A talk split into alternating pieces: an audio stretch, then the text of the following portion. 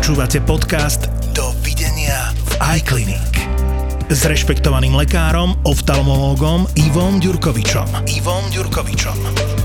Ivo, ty si možno budeš pamätať ten legendárny zápas na tehelnom poli Československo-Anglicko o majstrovstve Európy 76, keď dal Gallis ten gól. To si nepamätám. To som ťahal dreveného kačera za sebou ešte. Bol to zápas, jednoducho kľúčový o to, či postúpime na majstrovstvo Európy 76, ktoré sme nakoniec vyhrali, to veľmi dobre vieš. A hral sa na tehelnom poli kvalifikačný zápas s Anglickom, ale sa musel dohrať na druhý deň, lebo bola veľká hmla. A vtedy taliansky rozhodca si zavolal k sebe kapitánov oboch tímov, Československá a Anglická, a povedal im po anglicky, preložím to do slovenčiny, bola veľká hmla, nikto nevedel, čo sa bude diať. Ešte uvidíme, či niečo uvidíme, a ak nič neuvidíme, tak sa uvidíme opäť zajtra. Takúto peknú vetu im povedal tým kapitánom a pravda bola tá, že sa videli na druhý deň a tam Dušan Gallis dal gól, ktorým Československo postúpilo na majstrovstve Európy 76, ktoré sme napokon v Belehrade vyhrali. Takže aj tam ten zrak zohrával veľkú rolu.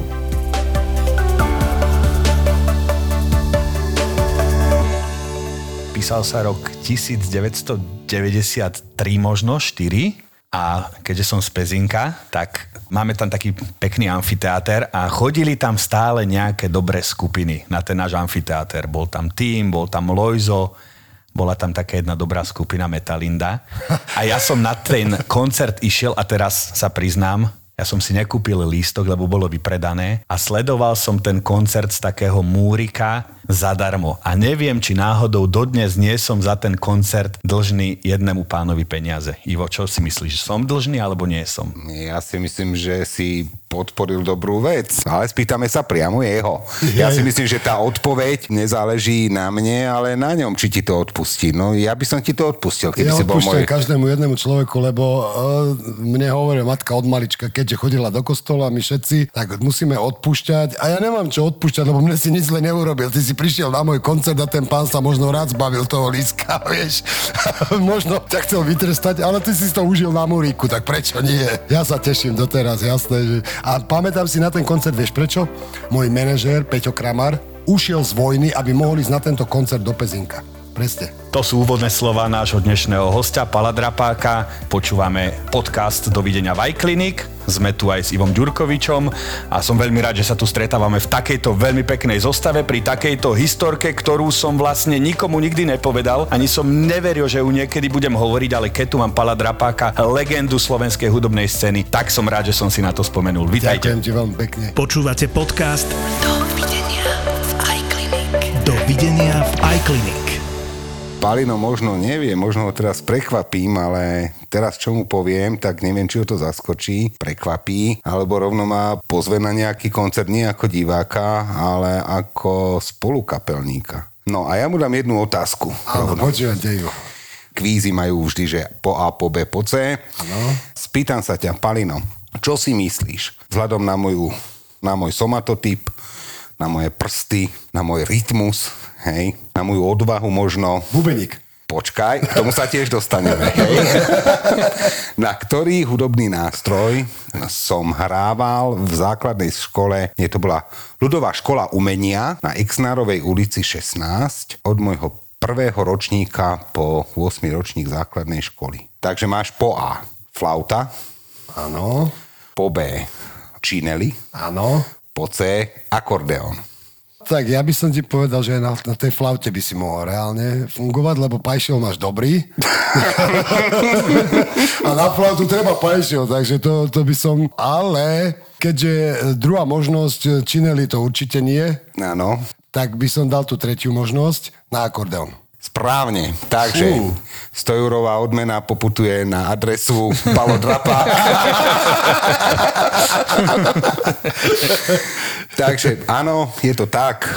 Troška som ti v mojom detstve zabrdol do toho vášho umeleckého sveta. Bola to taká veľmi milá príhoda, ja sa s ňou rád pochválim.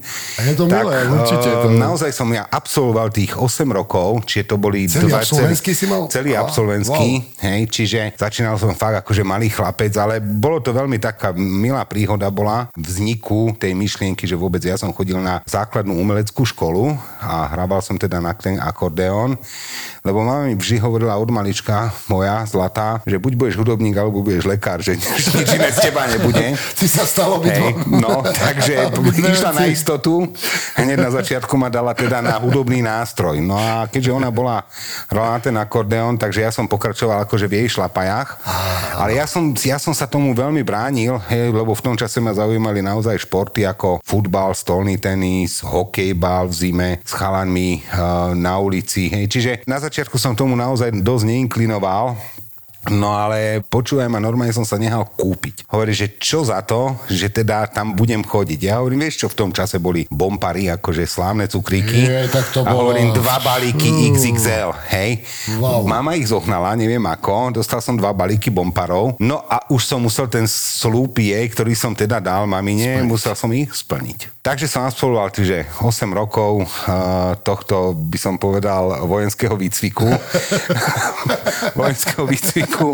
A boli to, a paradoxne na začiatku ma to nebavilo, potom na konci ma to už troška aj začalo baviť. No a myslím si, že keď ju chytím do ruky tú harmoniku a troška by som potreboval, tak by sme mohli v nejakým spôsobom urobiť taký remix Metalinda Fat Loizo. Future Loizo. Hej, ja by som bol na tej harmonike tam. Hej, čiže možno by z toho niečo bolo. No ale potom ešte jednu takú príhodu mám, že má pre asi 3-4 roky ma tak chytili bubny. Hej, bicie ma chytili a zatiaľ sa nemám na to reálne čas, ale eskomder tak, jak Nemci hovoria. No a príde deň D, hodina H a naozaj pôjdem na to potom. Hej, a teraz vždy musí mať človek nejaký cieľ. Jasne. Mojím cieľom, alebo snom, hej, a cieľom je raz nejako s niekým zabúvnúvať s takou nejakou profesionálnou kapelou. Takže nie som až taký amatér, jak sa zdám, čo sa týka aj muziky. Si ma úplne prekvapil teraz, absolútne. Pozerám na to, jak však, no ale na akordeón, to by som ti zožral, lebo viem, že na maximálne, tie prsty sú na to, tvrdé na to treba. Mám jednu kamarátku, ona je tak decentná, jemná dáma, naša Boženka Candraková, a ona presne takisto miluje, ale ona je normálne tvrdárna, ako povahou, vieš. A ona tak dokáže perfektne hrať na tom akordeóne. Na to je presne to isté, čo ty si... A srdce máte preto, takže to je... Musíš tú muziku milovať. Ja to dám, ja ju milujem. No? Hej, myslím, že aj ty. Hej, čiže... Kudba, to je môj život, to je... A ja som tu potom asi nesprávne, pretože ja som raz skúšal kvôli takej, na základnej škole, kvôli jednej spolužiačke ísť na taký literárno-dramatický, tanečný, spevácky krúžok. Strašne sa mi páčila, boli sme možno štvrtáci, piataci, tak som kvôli nej sa prihlásil, lebo ona tam už chodila a hneď na začiatku, že tak niečo nech zaspievam pred všetkými, tak ja som tam spustil Kohútik Jarabí a odvtedy som stratil všetky sympatie, takže odvtedy som zistil, že mám hluch hudobný a definitívne som skončil akýkoľvek pokus niečo mať spoločné. Mal by si to teraz pred ňou zaspievať, aby si videl, jak by padala do kolien pri tebe. To by si videl. Celú by si ju získal a bola by úplne nameko a hotová z teba. Neboj sa. To teraz musíš. Vtedy to bolo možno zavčasu. A teraz, keby si jej Kohútika zaspieval, by ťa milovala do konca života, ver mi. Asi máš pravdu, skúsim to. Skús to, ale ostať, prosím ťa pekne, aj pri tom mikrofóne, lebo len na také osvieženie tejto olympiády, myslím si, že išlo ti to, som ťa sledoval. Fakt? Ako ti to išlo. No a poviem ti, že niektoré tie športové odvetia ti išli, všetky výborne, niektoré vynikajúco, takže Slovensko ťa potrebuje pri tom športe mať a pri tom mikrofóne.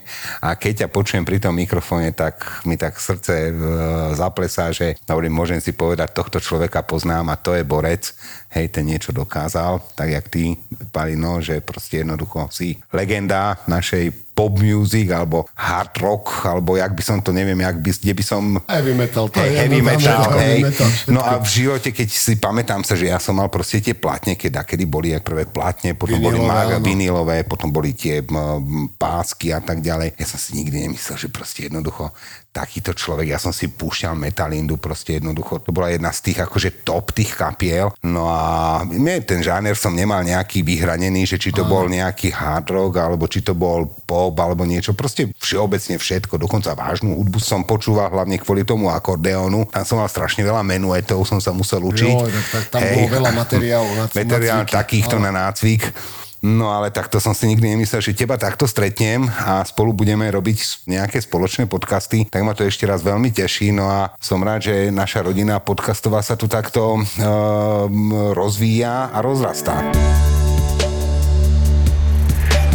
Toto je podcast Dovidenia v iClinic s doktorom Ivom Ďurkovičom a moderátorom Ľubošom Hlavenom.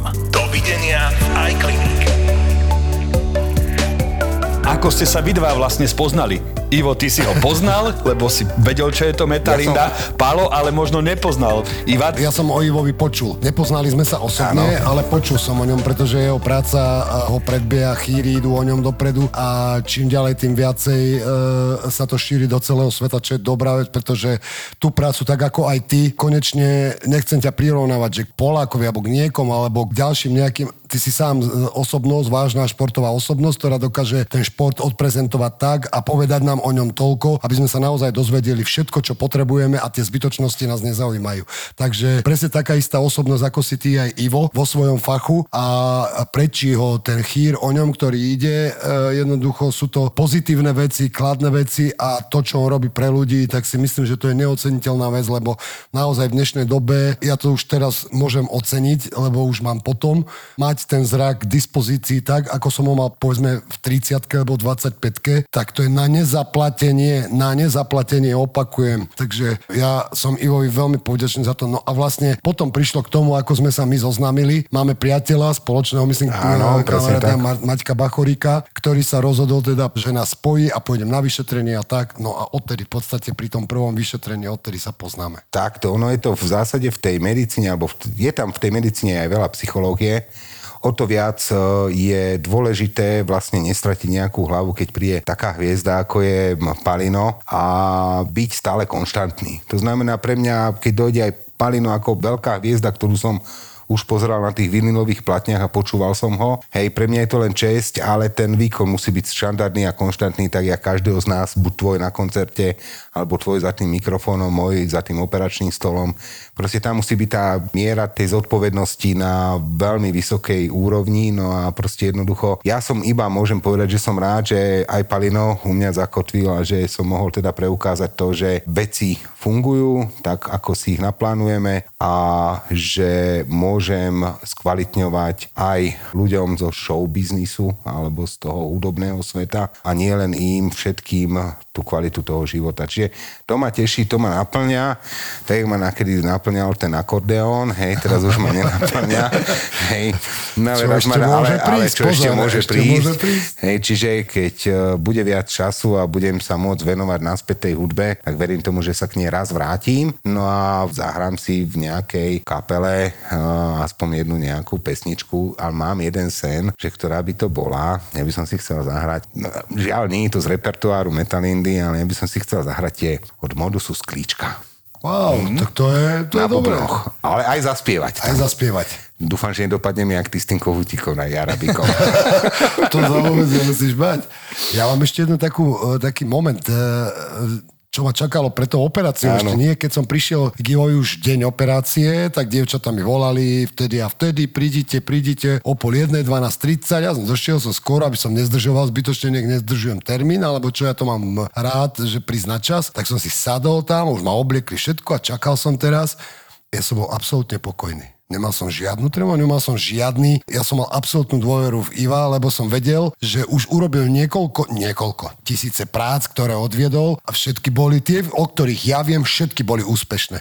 Takže som išiel s absolútnym kľudom a pokojom. Ešte sa dievčatá pýtali, dáme vám tabletku na ukľudnenie. Vedla pacientom, dáme vám tabletku na ukľudnenie, to je klasická otázka. A ja som ju nepotreboval absolútne, lebo som nemal ani trochu stresu, ani trochu nervov. Som mal absolútnu dôveru v Ivove ruky, lebo keď som ho zbadal, cítim to. Už dokážem rozpoznať ľudí, ktorí majú v sebe dar umenia a ja si dovolím tvrdiť, že je to dar od Boha, ktorý v sebe má. V akej fáze v úvodzovkách tej slepoty si bol, lebo už ťa ohrozovala aj profesionálne, nie len tak obyčajne ľudský, už jednoducho si zrejme potreboval naozaj si dať tie oči do poriadku, pretože si to aj na koncertoch pociťoval. Ja som to už aj na koncertoch pociťoval, pretože priznám sa, posledné 3 koncerty s veľkou kapelou rokovou, ono tam pracujú tie svetla, všetko, celá tá scéna a keď sa to len trošku zotmelo tie svetla, už som sa chalanom musel pýtať, prosím ťa, povedz mi, za bežných okolností som to predtým videl normálne. ale teraz už posledné roky a hlavne už posledné mesiace som ich musel poprosiť, povedz mi prosím ťa, aká ide ďalšia pesnička v poradí. A dnes pozriem sa, aj v tme sa pozriem na to a vidím ten papier a normálne vidím prečítať presne písmena, všetko, čo tam treba, hlavne to, aká ide pesnička ďalšia v poradí, tak to je veľmi dôležité pre speváka. Čo vlastne Palovi bolo? Čo si mu musel urobiť? Tak chvála Bohu, že takto to Palino za mňa opísal, čiže ja už toho veľa čo k tomu povedať nemám. Vlastne sme mu vymenili jeho ľudskú šošovku za šošovku umelú, hej, ktorá má v sebe nejaký, alebo na jej prednej ploche má nejaký refrakčný profil a tým vlastne pádom dokáže človek vidieť na všetky vzdialenosti. Je to vec, ktorá sa naozaj dostala v dnešnej dobe na veľmi vysokú kvalitatívnu úroveň, čo sa týka materiálov a čo sa týka naozaj tej funkčnosti. Nebudem tu hovoriť nejako veľmi zložito, ale princípom je vlastne laserom asistovaná výmena ľudskej šošovky za šošovku umelú. Samozrejme má to svoje nejaké veľmi dôležité kritériá, kto je a kto nie je vhodný. Musím naozaj upozorniť aj na to, že zhruba tých 20-30% ľudí naozaj nie je na to vhodných a to je tá základná vec, tá identifikácia alebo to preosievanie tých ľudí, ktorí sú a ktorí nie sú na to vhodný. Hej. Čiže nie všetci, ktorí by to absolvovali, môžu byť spokojní. Hej. Čiže tam je tá nejaká hranica toho, že kedy ten zákrok dopadne dobre a kedy tie výsledky nemusia byť celkom optimálne. Hej. Čiže tam na to si treba dať jednoznačne pozor a Palino bol na to jednoznačne vhodný kandidát a preto ten výsledok je taký, aký je. Palia, vie sa porovnať sám seba pred operáciou a po operácii, ale myslím teraz nie zrakovo, určite sa to zlepšilo, fantasticky vidíš, ale tak pocitovo, že možno si bol vtedy taký frustrovaný, že naozaj je to dôležitý zmysel. A teraz, že je z teba iný človek vďaka tomuto, že zrazu vidíš všetko krásne, farebne, ostro? Toto je práve ten moment, že vidím. To je, že vidím všetko zrazu. Dokonca ráno, keď som sa zobudil, prvý deň, Ivo mi dal povedať, že do rána ešte maj zalepené oči, nech sa ti ukľudnia všetko. A ráno si to daj dole a začneš si kvapkať, predpísal mi kvapky, ktoré som si kvapkal pravidelne do očí. A jak som si dal a manželka mi Žanetka hovorí, že Ježiš, ty keď ma zbadáš normálne, tak odídeš, že sa zlakneš. A jak som mu zbadal som normálne každú jednu črtu, aké to je krásne, nádherné, to je obdivovanie toho diela. To som v živote na nej, ja som to musel mať už zrejme asi od mladosti dosť, lebo ja som si to až teraz začal všimať tie črty, nechcem povedať vrásky, ale črtu, každú jednu črtu tváre. Je to niečo nádherné a úžasný pocit. V tomto som iný človek, že vidím tie veci, ktoré som predtým nevidel. Naozaj, vidím to. A to je krása sveta, ktorú môžeš teraz obdivovať. Hej. Ja som aj Ivovi, som mu aj napísal, ďakujem strašne moc za toto aj celému personálu, pretože aj ten personál okolo neho vyberal si špičkový personál, ktorý má okolo seba aj tie dievčatá, úplne príjemní ľudia a všetko, žiadne, čo chcete a toto. A to sa mi páči, pretože toto je veľmi dôležitá vec, aby to celé prebehlo, celý ten moment operácie, pred operáciou, počas operácie, po operácii, aby sa človek cítil úplne luxusne. A to som sa cítil absolútne, keby som bol nejaký monacký princ alebo čo. Tak, ale musím k tomuto jednu vec Palino podotknúť. Došiel Palino na kliniku a proste jednoducho urobili mu tie vyšetrenia, presne tieto dievčatá. Oni sú veľmi mladé, hej, alebo veľmi mladé sú. Nie je to náš ročník, hej, alebo obdobný, čiže proste je to iná generácia, je to tá mladšia generácia a ďakujem, že to hovoríš toto, lebo neviem, či si ty všimol, ale naozaj tá emócia pri tebe nebola inakšia, hej. Bolo to preto, že oni ťa nepoznali. Áno. Hej, áno, oni ťa už nespoznali. Povedzme, bolo tam skupina 5 osôb, 2 áno, 3 nie. To znamená, že pristupujeme k tomu, že úplne akože proste k tomuto, ale už potom, keď som povedal, že veď to je Palo Drapák z Metalindy, hej, tak už potom sa s ním chceli fotiť, hej, potom sme sa aj fotili, aj sme sa fotili. Hej, to znamená, že ten prístup, ktorý sme tam, ktorý bol Palinom opísaný, ten je naozaj, sa snažíme, aby bol štandardný, ale proste jednoducho, ani som im nehovoril, že ty dojdeš, ale keď som už povedal to meno, tak už potom sa zháčili, hej, a boli také, že Ježiš, to bol Palo Drapák. bože, to je Metalinda, to je tá pekná pesnička, nevedeli si na ňu spomenúť a potom si ju púšťali. Bože, slnko nevychádza. A potom si to púšťali, máme tam taký malý GBL box a potom si to začali na tom púšťať, hej, v zásade celú tú tvorbu, hej, že si to som počul, že si to púšťajú, hej, že to bolo tiež také veľmi milé, že proste jednoducho aj tá mladšia generácia na prvý pohľad ešte nie, ale potom keď poviete to meno, oni proste veľmi vnímajú túto generáciu, lebo to bola naozaj, by som povedal, taká tá poctivá hudba. Hej, to bola poctivá hudba, poctivá tvorba, hej, čiže ja v tom čase, ja teraz premostím z tej medicíny na tú hudbu, možno ja sa chcem niečo naučiť, alebo by som sa naučil, keď dneska si to tak, ja nikoho nechcem nikdy podceňovať, možno ja nepoznám tie veci a chcem sa vždy len učiť, ale v tom čase, jak bola tá Metalinda, Tublatanka, Elán, proste Tým, Lojzo, proste jednoducho tam bolo kopec, bratia Hečkovci, hej, proste jednoducho tam bolo kvát, hovorím o slovenskej populárnej hudbe, hej, to ešte nehovorím tú českú, hej, to znamená v tom čase proste jednoducho presadiť sa, to muselo byť extrémne, ale že extrémne náročné, lebo tančo skupina, tak to pojem, hej, aj po 20-30 rokoch, čiže to je proste pre mňa normálne, že záhada, akým spôsobom proste aj tí mladí ľudia, tá mladšia generácia dneska dokáže jeho vnímať. Dneska tu majú na výber proste milión hudby. Odšadiaľ ide nejaká hudba a napriek tomu proste jednoducho tá slovenská populárna hudba, ktorá bola povedzme tých 20 rokov dozadu, kedy to bolo ten vrchol, tak to musel byť naozaj že extrém. Hej. Dovidenia v iClinic. Dovidenia v iClinic.